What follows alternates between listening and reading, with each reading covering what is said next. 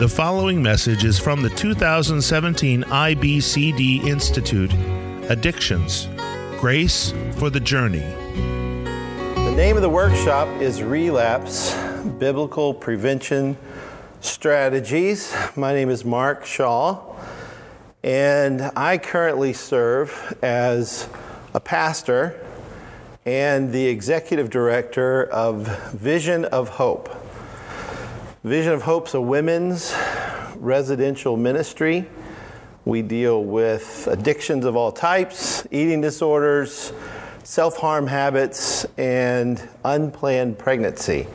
I actually have an adoption ministry attached to what we do. So we, we connect women that want to place their babies with an adoptive family, with families that we've already screened, and um, we help with the counseling process and just kind of help them along that path. It's really a rewarding part of what I do.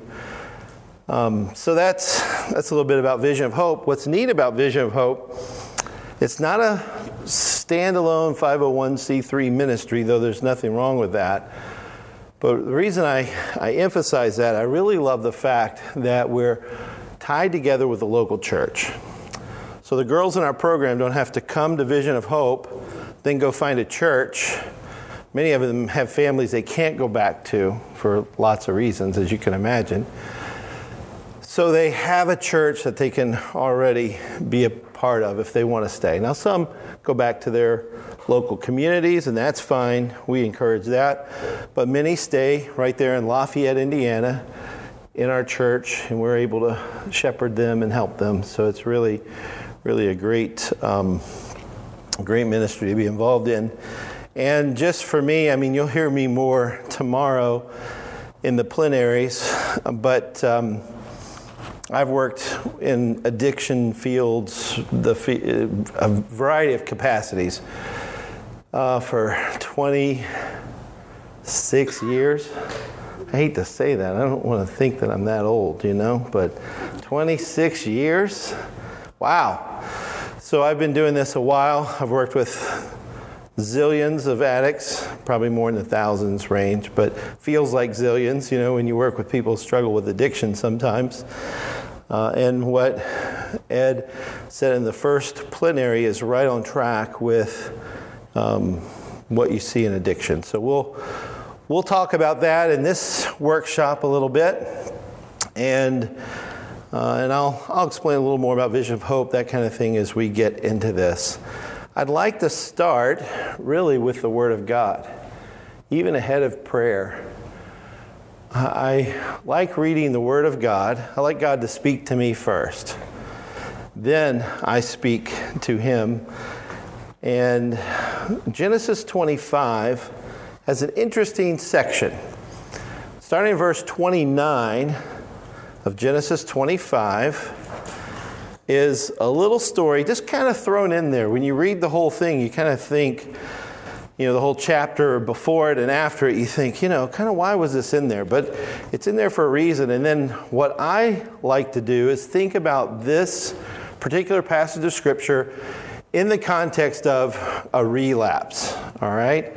a relapse. So, let's read the Word of God and then we'll pray. Starting verse 29. Once, when Jacob was cooking stew, Esau came in from the field. He was exhausted. And Esau said to Jacob, Let me eat some of that red stew, for I am exhausted. Therefore, his name was called Edom. Jacob said, Sell me your birthright now. And Esau said, I'm about to die. Of what use is a birthright to me? And Jacob said, Swear to me now. So he swore to him and sold his birthright to Jacob. And then Jacob gave Esau bread and lentil stew, and he ate and drank and rose and went his way. Thus Esau despised his birthright. Let's pray. Father, we thank you that your word is true. And we thank you that there's so much we can learn about who you are and about our own selves, about how we can be faithful ministers of the gospel to those that suffer with all types of problems, especially as we look at, addictions in this conference, Lord, we're reminded that you are the source of hope and you bring healing to the hearts of many. And we pray that you would help us now to learn more about you, more about ourselves, and how to help others. And it's in Jesus' name we pray. Amen. All right, well, in this passage, it's, it's interesting to me. I mean, funny story. We keep uh, one of the pastors on staff's children every week or every other week. And, um, and my parents live with me. There's just a lot. You're going to have more questions than answers by the time I'm done here. You're going to be like, what is this guy? I mean, what is, what's going on with him? Um, but we have this little guy who comes over, and I think he's five now. And so my, my dad's in our house, and my mom, and, and he's, he's staying with this little guy, five years old. My kids are, my youngest is 14 I have four children, and the youngest is 14. So the five year old's over and he says, You know, I'm hungry. Well, his mom had already given us instructions not to give him anything to eat because he'll, he'll eat constantly, you know. And he's so cute. I mean, he's just, if I'd have been there, I'd give him something to eat, but that's just me, you know. I'd explain it to his mom later. But he, um, he's just so cute. And so he's manipulating everybody, you know. I'm really hungry and I want to eat. And uh, my dad's there. My dad won't be manipulated. He's, he's hardcore, you know. He's like, Well, you can't eat. And he goes, well, I'm starving. And you can die from starving. and, and then my dad's, Well, no, still you can't eat. But I, we say that around the house now, you know, I'm starving. And you know, you can die from starving.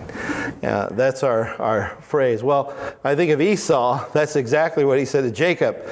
Uh, let me eat some of that stew because I'm exhausted. I mean, I'm starving. You know, and Jacob says, Sell me your birthright. Give me your future inheritance. You trade it all in for this one morsel of food. And Esau doesn't say, You know, this is my spiritual inheritance. This is my identity. This is my my future, my financial package, my, you know, he doesn't say any of that. What he says is birthright, schmirthright. You know, give me the soup. I, I want to eat. I want to eat right now. And his focus is right here, right now.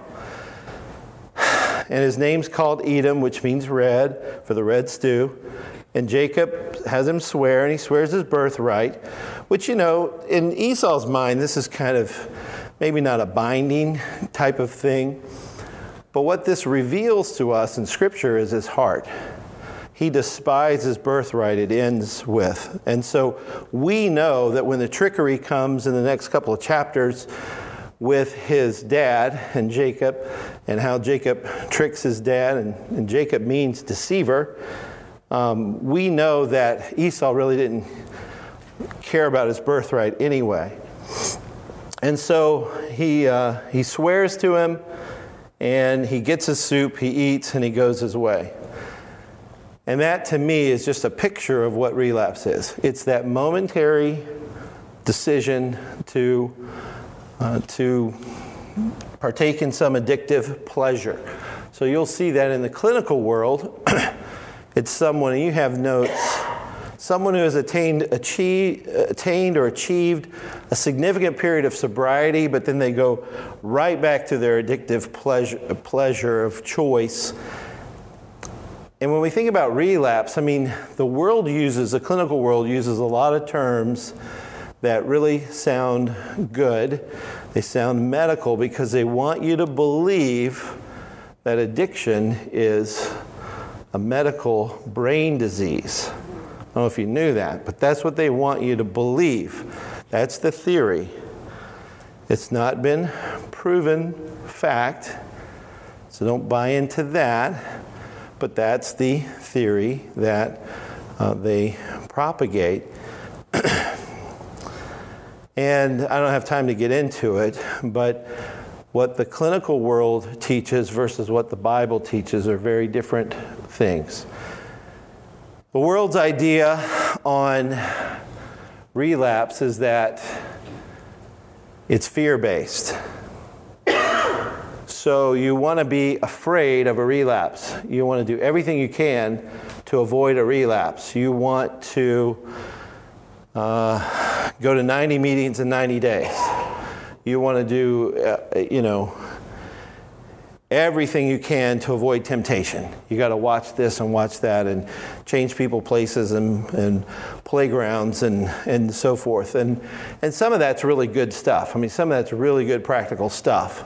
But the motivation behind it tends to be fear based. You can't go back to your disease. And we know fear of God is good. Um, it, that's the one fear that is, is the beginning of wisdom and knowledge.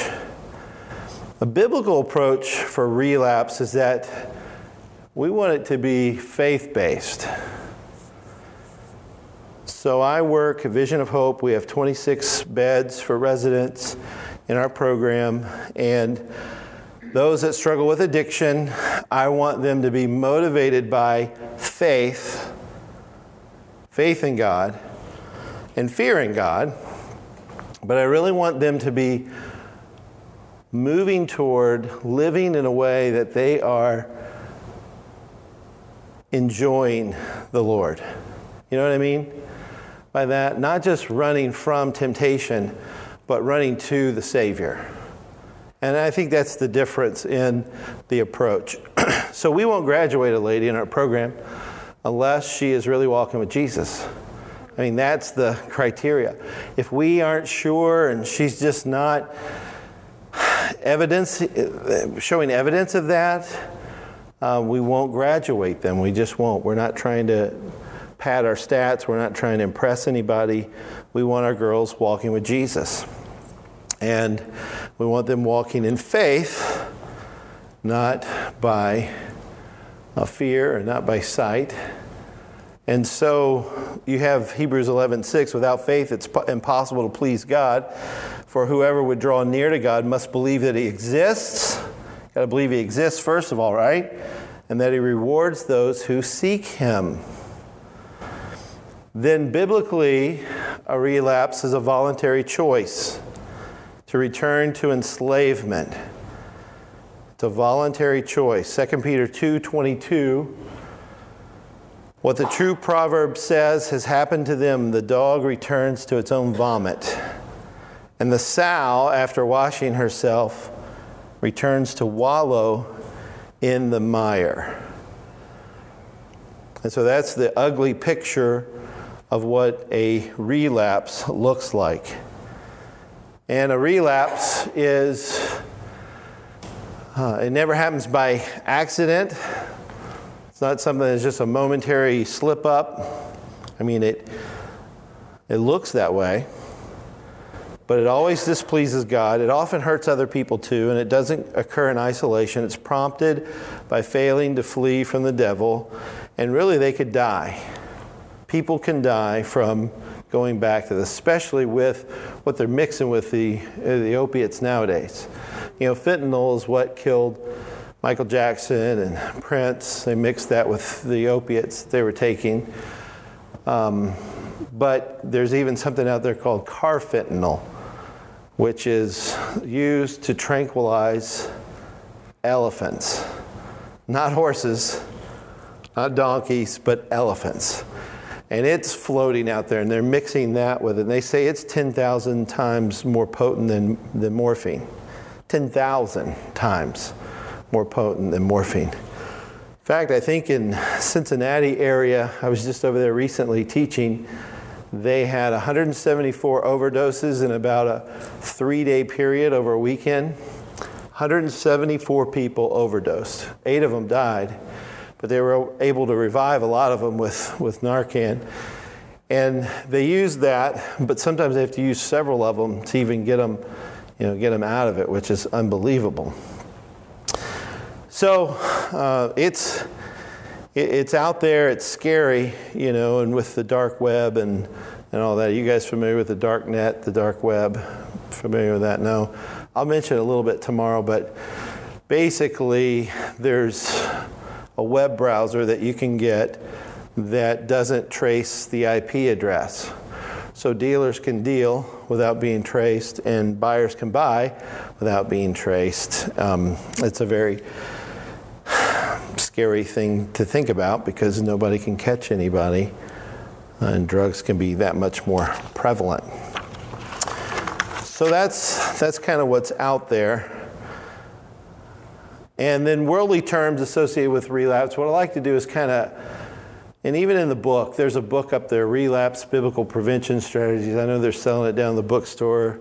Uh, Stephen, Steve Yu told me it's 25% off, and they're selling that book. It's my book. And what I try to do is contrast the world system with uh, biblical words and biblical terminology and kind of show the difference of that.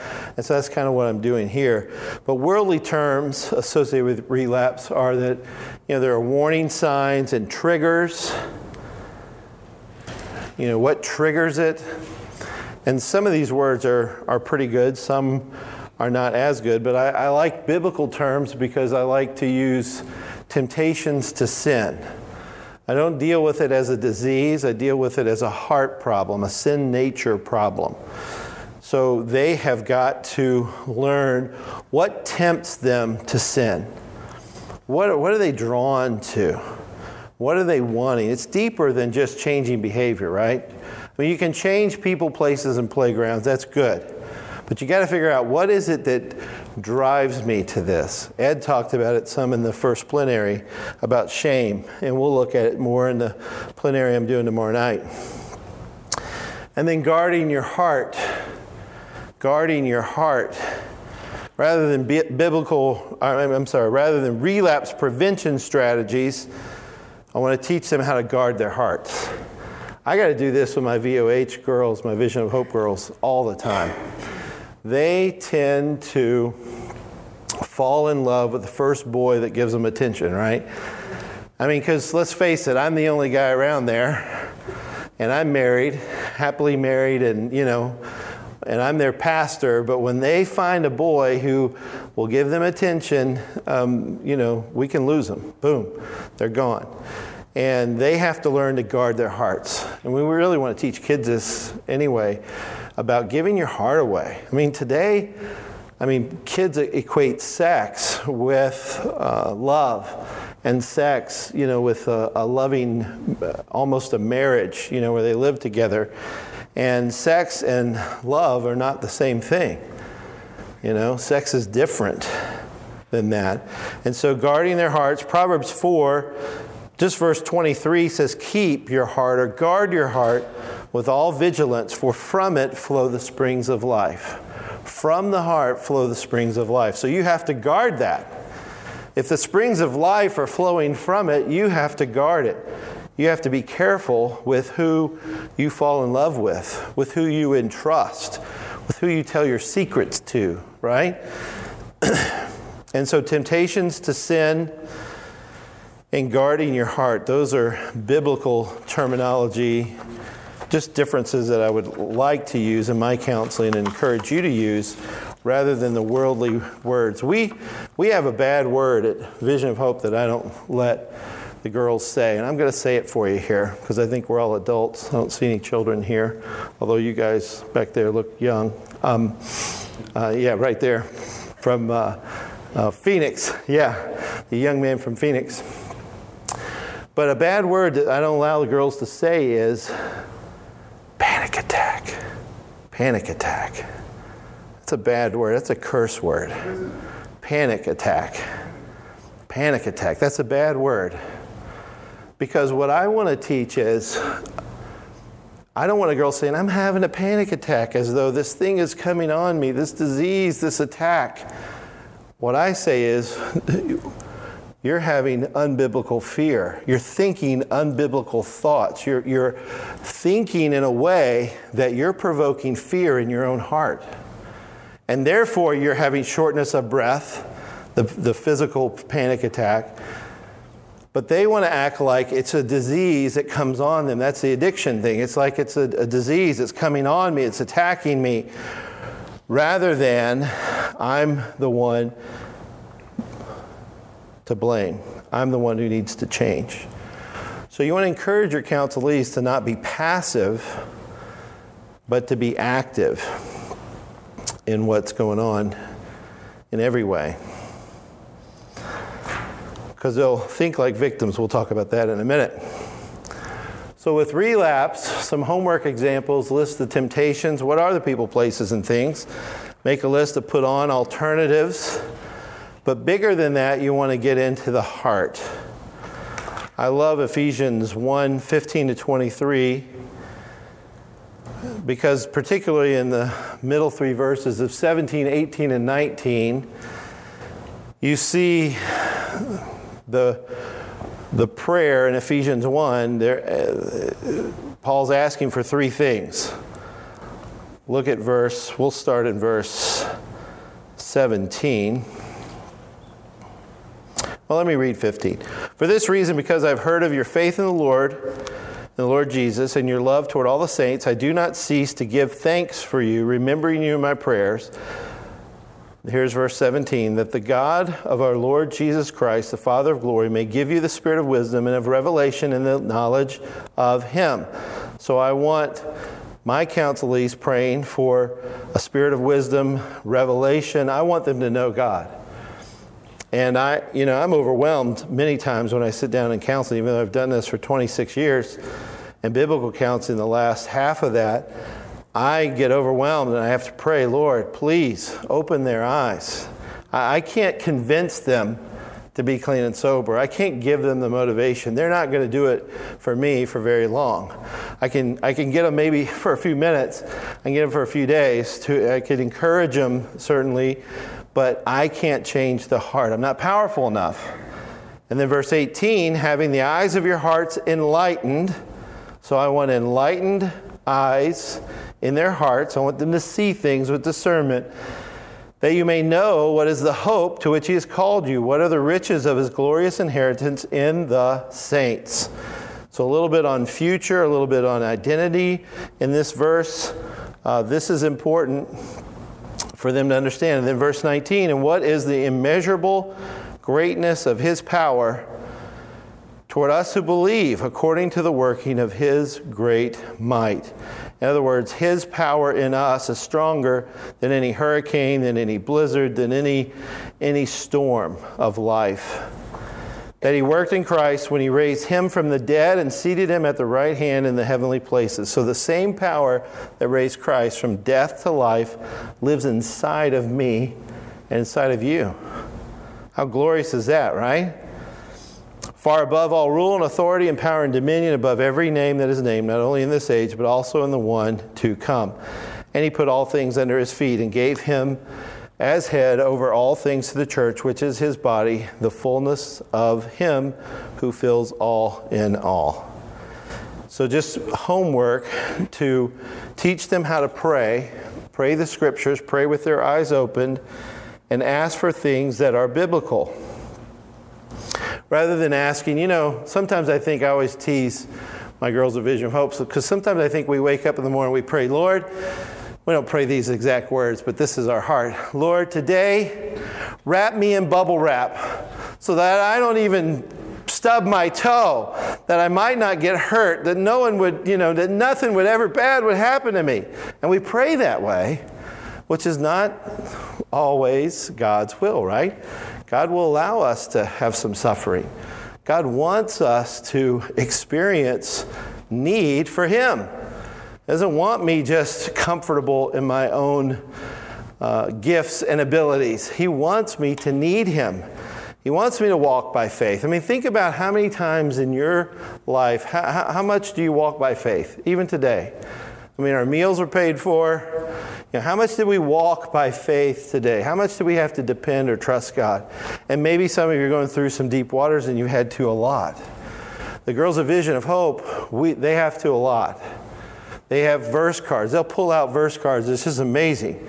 20 or 30 verse cards in their pocket, and they're just reading scripture and they're having to think on truth because they've been raped by their own father they've been ridiculed and mistreated.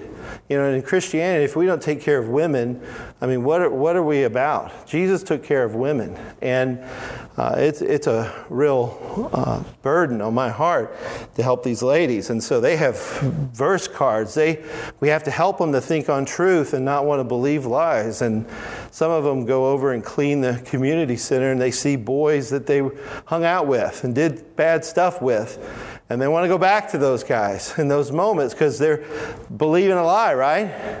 Well, this is fun. This is good. I can't, I can't wait. I want to be with him. I want to see him. He'll, he'll, maybe he'll love me this time. And, you know, and those things aren't, aren't true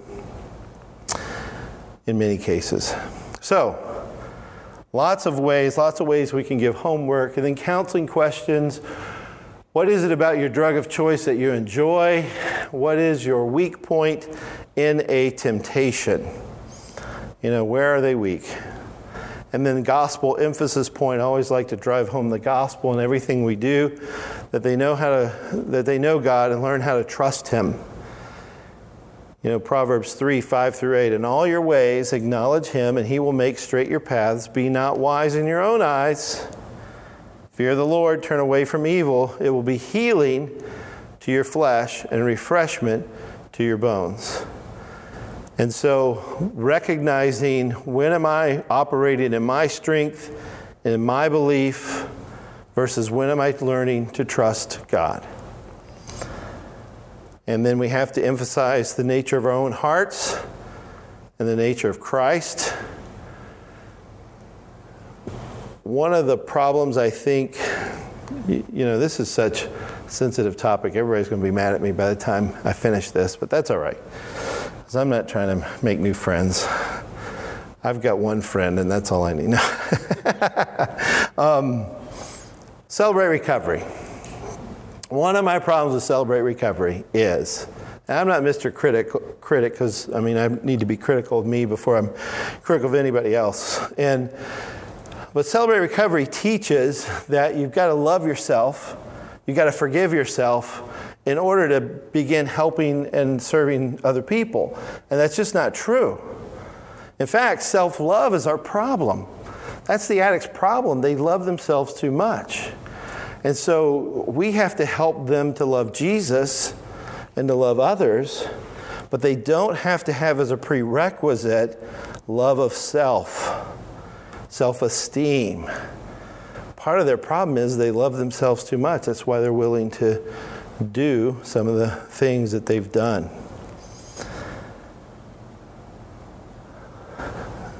And we want to teach the difference between conviction and condemnation.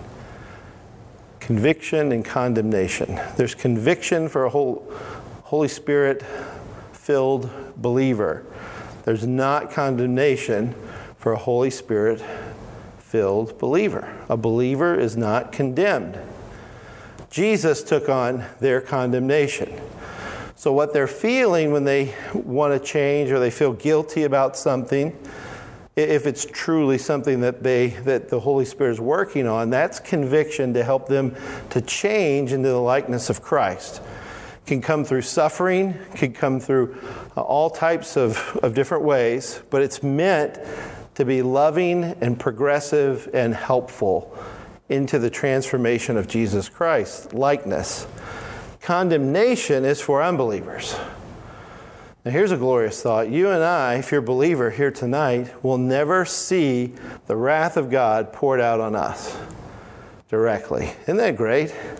That, you know, that'll help you sleep tonight if you're not jacked up on coffee and caffeine uh, like I am. Um, we will never see God's wrath poured out on us.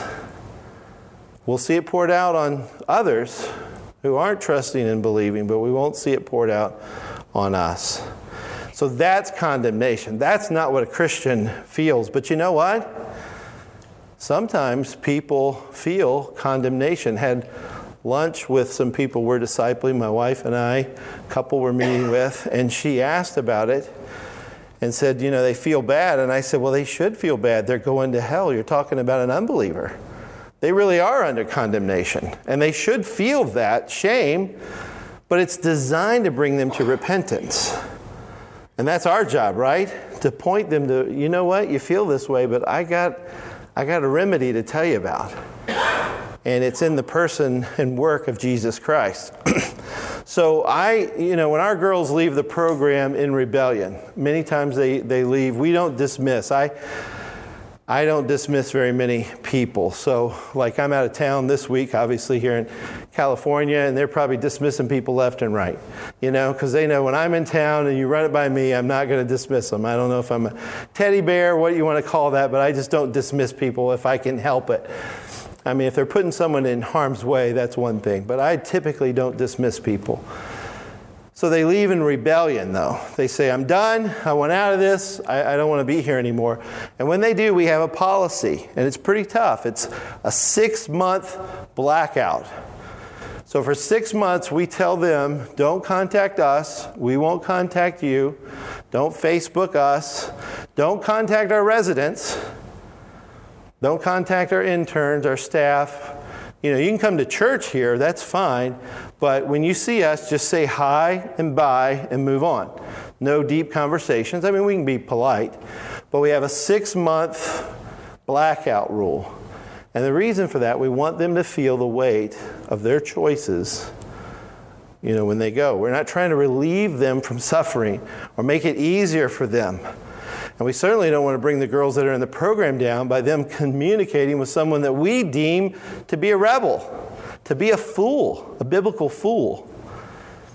So, why would I want my girls in the program who are trying to learn a new way talking to a girl that they were close to, but who's now saying, I want to live in rebellion? I, I don't want her talking to her. So, we have that six month rule. Seems kind of hard sometimes to people who don't understand maybe the nature of a residential program, but it is uh, very important, and you don't want to rescue people from consequences. Don't rescue them. All right. Now, everything that it's all it, it, that relapse hinges on, I believe, is relationship. And, and everything biblical counseling is, it's relationship. I'm relating to them, they're relating to me we're relating to God. And I love the whole fact of relationships and biblical counseling. You know, I love being a pastor and shepherding people and helping them. I mean, that's a thrill. But relapses always demonstrate a break in intimate fellowship with God. You know, Galatians 5:16 says, "Walk by the Spirit, and you will not Look at that. Walk by the Spirit, and you will not gratify the desires of the flesh. So, a girl leaves in rebellion. She's walking in the flesh. Guess what I know about her? She's not walking in the Spirit, at least in that moment. She's choosing to walk in her flesh. A lack of love for God in that moment of sin. That's what relapses demonstrate. They don't love God in that moment. John 14, 15. If you love me, you'll keep my commandments. Well, in that moment, they're not loving God more than they're loving themselves when they relapse. Then a relapse always demonstrates a reliance upon self rather than Christ. I know if they've relapsed, they were trusting in themselves, trusting their own strength, their own ability. And then it also relapse demonstrate a relational disconnection. Proverbs 18:1 is so interesting to me. I wrote a blog about it. Whoever isolates himself seeks his own desire. He breaks out against all sound judgment. Think about that. What do you hear about shooters and uh, killers and bombers and, you know, the neighbors always say, he kind of kept to himself. We never really saw him much. He was a nice guy because he didn't bother us. We never heard from him. That's typically what you, you see, and they do it in isolation. And they break out against all sound judgment. And the Bible warns us about that. So, what do we need in addiction counseling? We need community. Where do they find that? Do they find that in AA? They find some fellowship in AA, but what do we want to steer them to? How about a local church? How about they have dinner with a family? They've never seen a man love his wife in a godly way.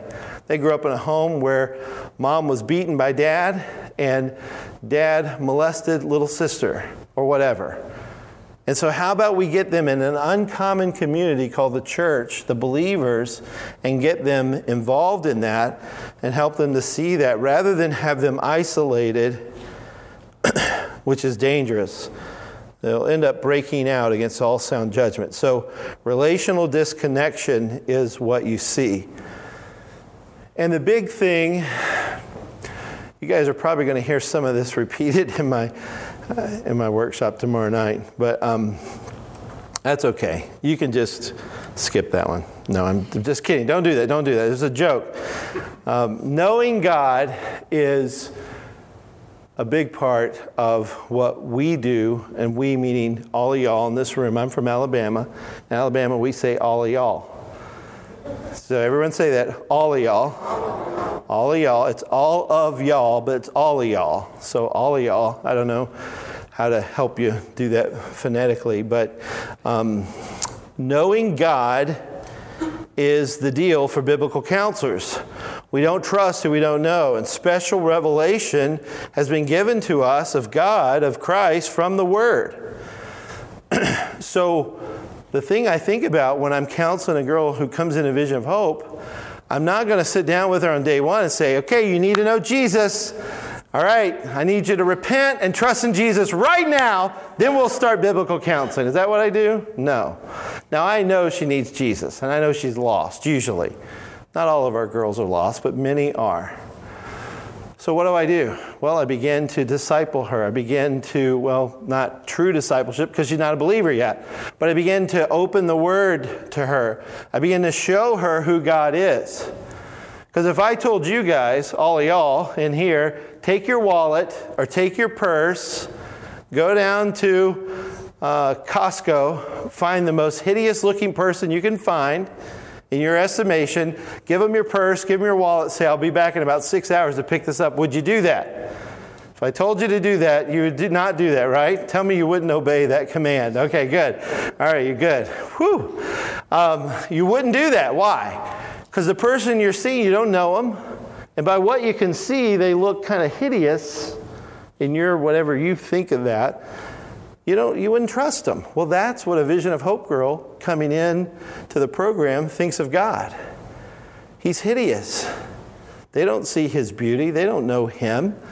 All they know is he allowed people to hurt me. So the joy that I have is to get to teach them about who God really is, how he really looks, and that he can not only be trusted with their purse, but with their lives. That's the joy of biblical counseling for me. And it's all there in special revelation. And one of the things we do for homework is to list out thankfuls. Now, where does this fall in with relationships? Well, usually you're not just thankful for the car you drive and the toaster and those kind of things, you're thankful for people you're thankful for um, the help that you get. We had a girl who was in our program for three years, said she wrote out 30,000 thankfuls.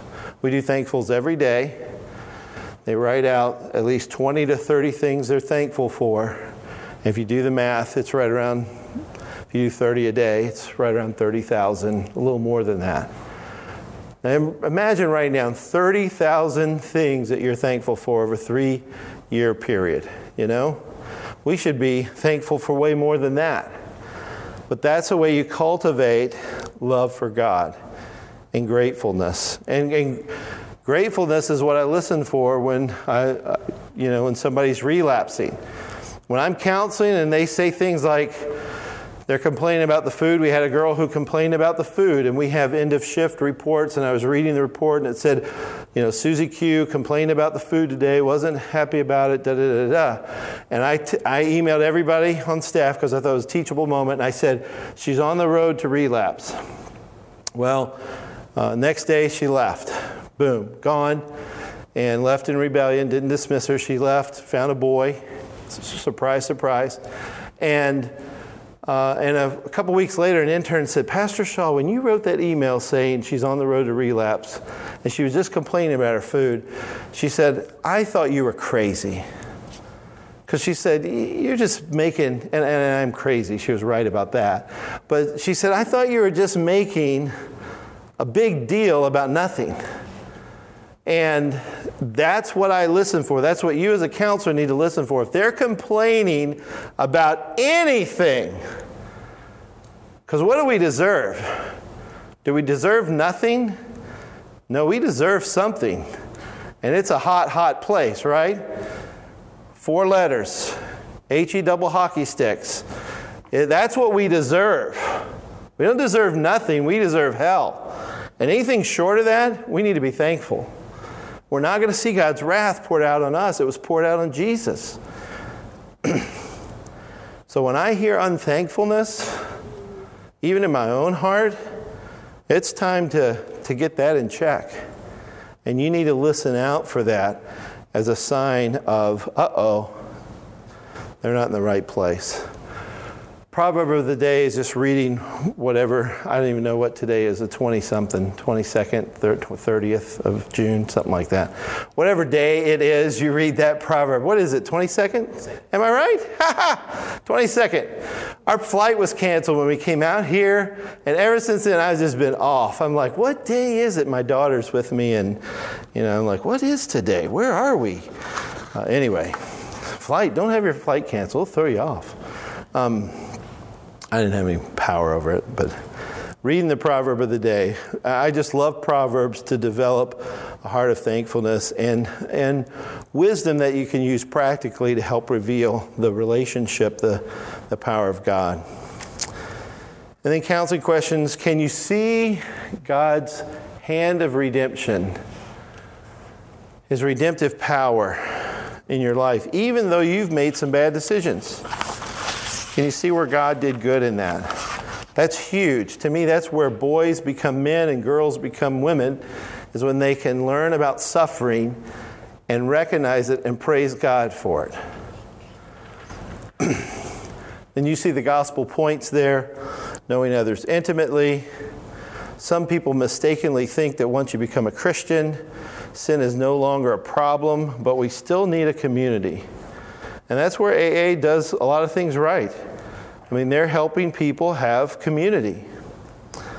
Uh, they're helping them to experience a place of safety and a lack of shame, right? Because everybody in there has a shameful story why they're there. So there's no shame. And it is very effective in, in that way.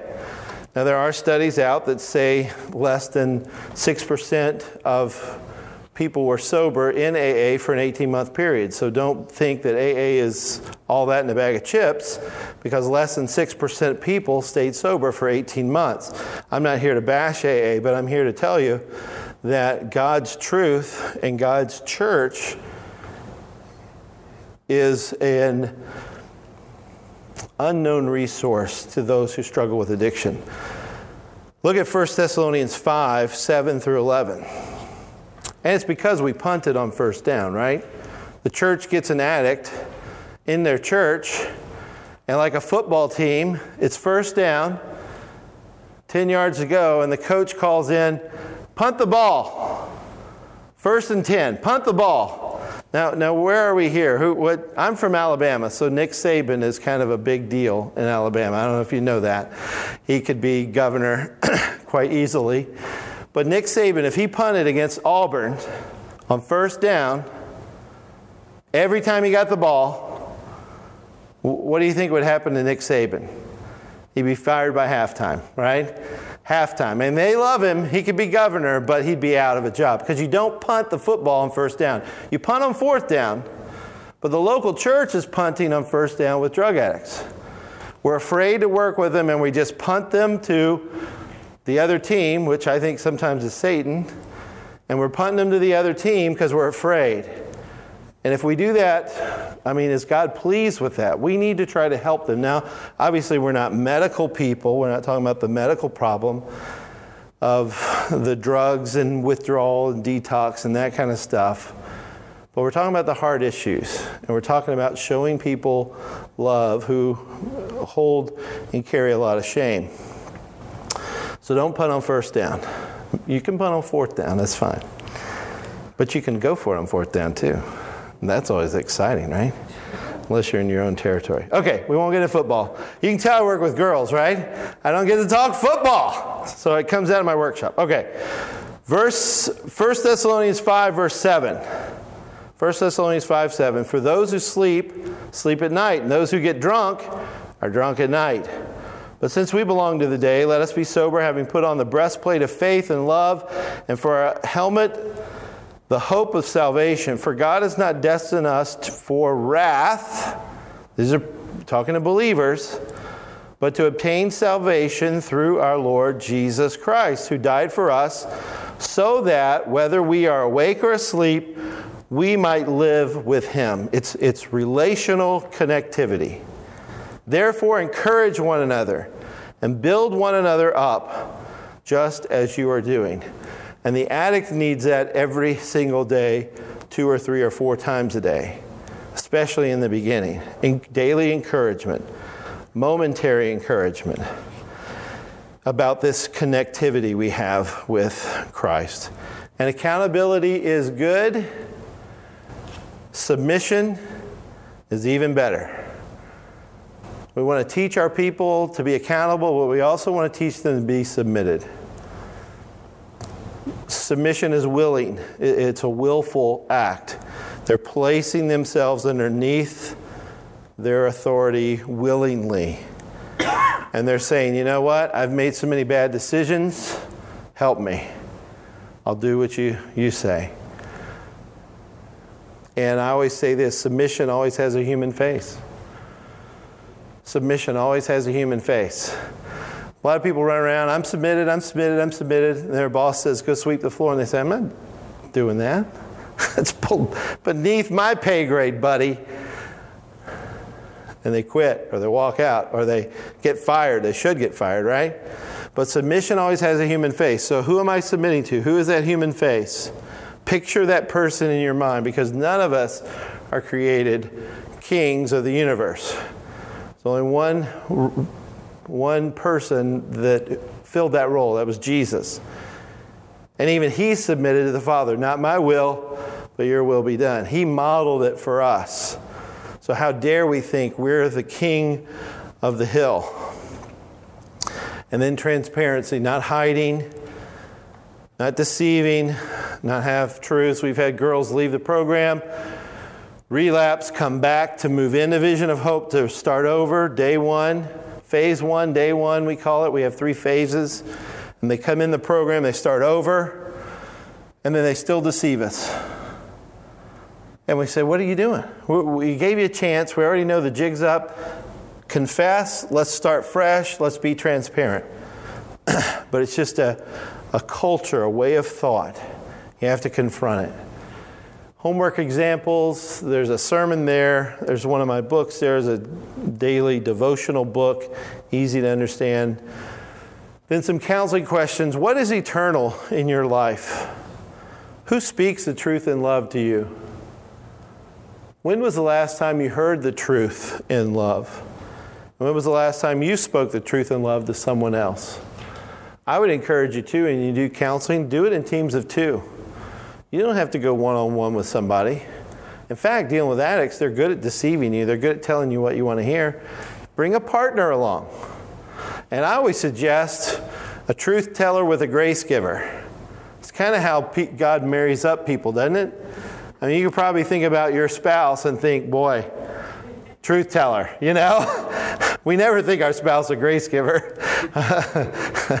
truth teller. I'm the grace giver. She's the truth teller. That's kind of how most people think. Um, and then she thinks the same thing of us, you know. He's the truth teller. I'm the grace giver. But be that as it may, truth and grace are great working together. And I love counseling in teams of two. I'll, in Birmingham, Alabama, we started ministry. I shared this before we started, but real quick. We had uh, three counselors, two sessions on a Friday afternoon. This was March 28th. And a year and a half later, we were going crazy. We were in five locations, different churches, a medical office. Um, it was really neat what God was doing. And I, I called our office manager. I said, How many sessions, how many counselors? said we have now 56 counselors because of the team model, everybody working with a partner. 56 counselors. This is a year and a half after we started. We have 83 sessions in five locations. 83 sessions, 56 counselors. People loved the way we did counseling in teams of two. I mean, think about it. You're not sitting in there one on one wondering. You've got a partner. You can pray for them while they're counseling. You can give counsel. You can kind of popcorn counsel and encourage each other. It's really a good method, and especially for addiction. So I would encourage it. then identifying enemies. You know, we have three enemies Satan, the world system, and our flesh. But we have three weapons that have overcome each one of those. Can you think about that for a minute? The first enemy, Satan, what weapon has God provided to defeat Satan? It's Jesus. Jesus defeats Satan, right? I saw Satan fall like, like I mean, Satan is not my problem. I mean, he's a problem, but he's not my major problem. The capital S Satan is probably not all that concerned about Mark Shaw. Let's just put it that way. Mark Shaw is Mark's biggest problem. But the world system, what did God give us to defeat the world system? He gave us the truth, the Bible. Because the world system are lies, things that, you know, alcohol's fun. You're going to have more friends. You're going to party.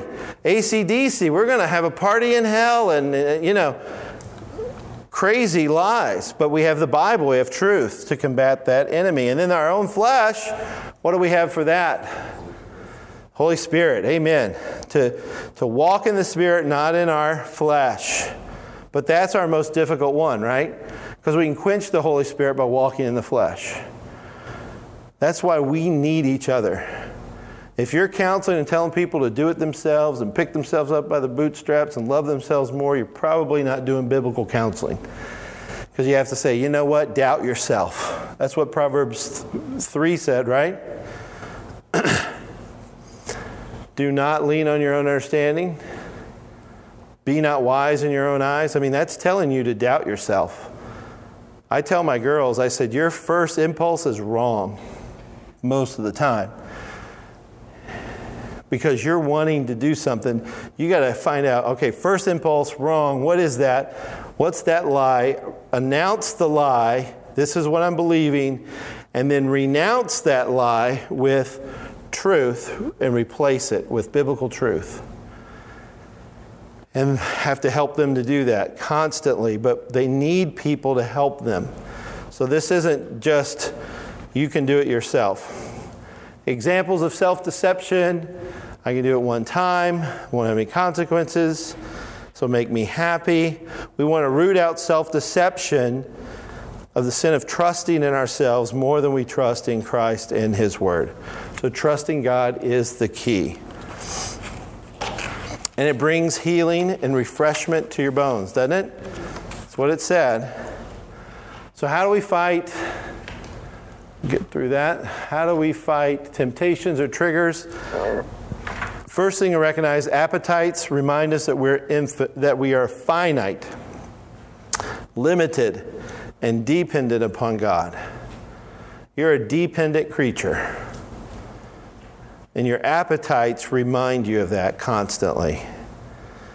I don't have time to get into it, but I get into it more in Heart of Addiction about appetites and replacing wrong appetites, you know, appetite for sweets rather than appetite for fruits and vegetables, right?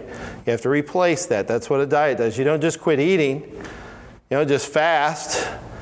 You eat better food, you eat the right food. And in time, you develop a taste for fruits and vegetables. So appetites can be, they're, they're God given, but we can also train them. Then there's spiritual appetites. The, everybody's worshiping something. They're either worshiping God, their creator, the one true God, or a false God, and all that is for self.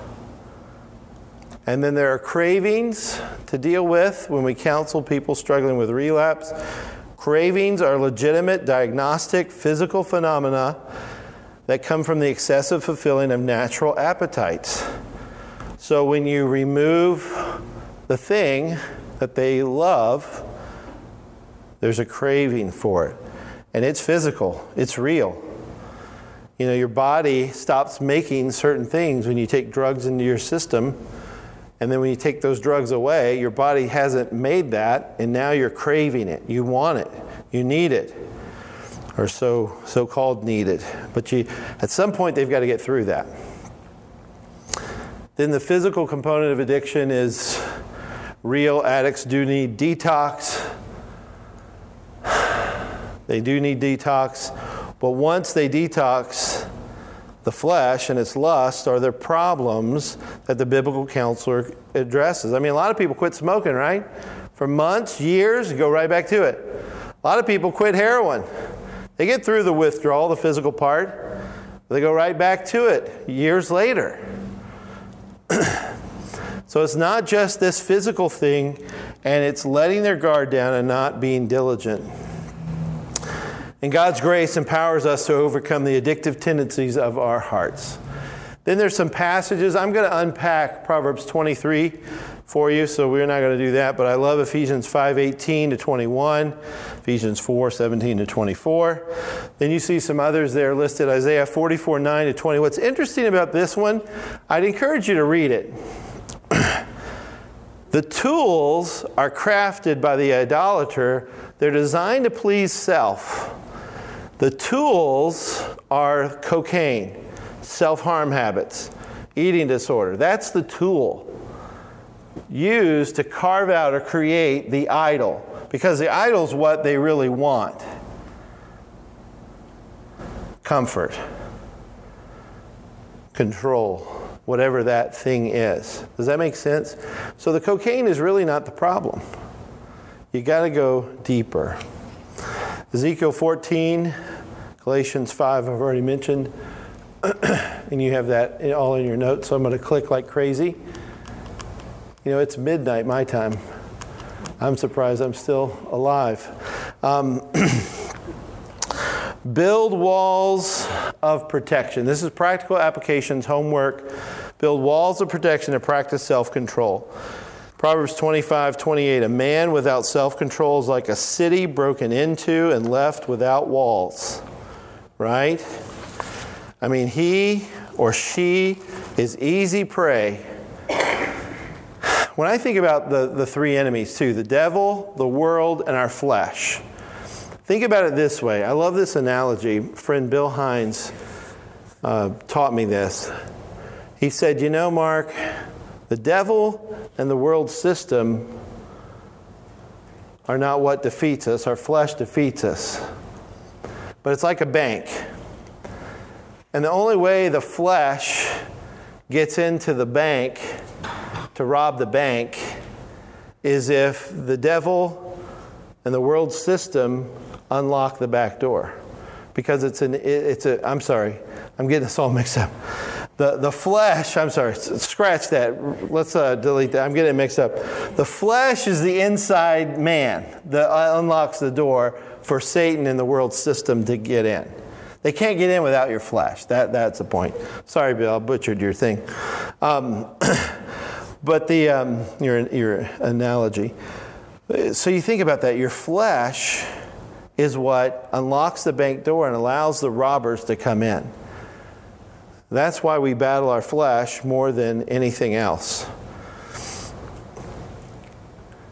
And then uh, we won't get into it, but in Lot's progression into sin, you can write this down in your notes. The word looked, you see that in your parentheses up there? Looked, set up tent, and in the gate of the city. The looked part is Genesis 13, verse 10. 13, 10. So Lot lifts up his eyes and he looks and he sees a beautiful place and he wants it.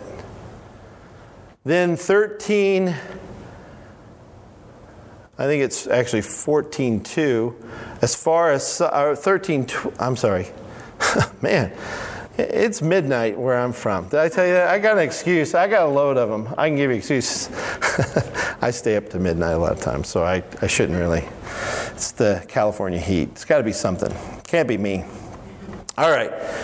Lot's progression into sin from Genesis 12 to 19. It's in 13:10. He looked and he sees what he wants. Then, when you read about Lot in verse 12 of chapter 13, he sets up his tent. So it's 13 12. Then the next thing you see is in the gate of the city, 19:1. So he looks, he sets up his tent, he moves into the city, and then in chapter 19 verse 1, he's in the gate of the city. What that means is he's the mayor. He's a councilman now. He's a leader in the place where at first he just looked, he set up his tent close to, and he progressed and he moved in, and now he's a leader. And you see the progression, I think, of sin. and then I have there in your notes the D list. We won't go through that, but you see every D there, and you can walk your counselees through that. Hopefully, that's a real practical thing for you to uh, use with counselees. You know, what tricked them? Where was doubt? This is identifying the lie and breaking it down the distortion, denial of God's word, denunciation of God, dwelling on the lie, disobedience, disguise, and disgrace. And Brent Oakman, one of the pastors on staff with me, developed that, and Heather Starkweather, who works with me at Vision of Hope, uh, uses that with our ladies, and I, I, really like that. So you can develop your own. It's just ways to get people in Scripture and thinking about all the elements. And then in counseling interactions, you have to confront unbiblical language. When you hear the wrong thing, you have to confront it. When I hear panic attack, I have to confront it in love. I don't love like to do it. Want people to like me, but I've got to confront it. And then you want to listen for a passive voice and confront that. People say things like, We fell out of love. I do a lot of marriage counseling. We just fell out of love, Mark.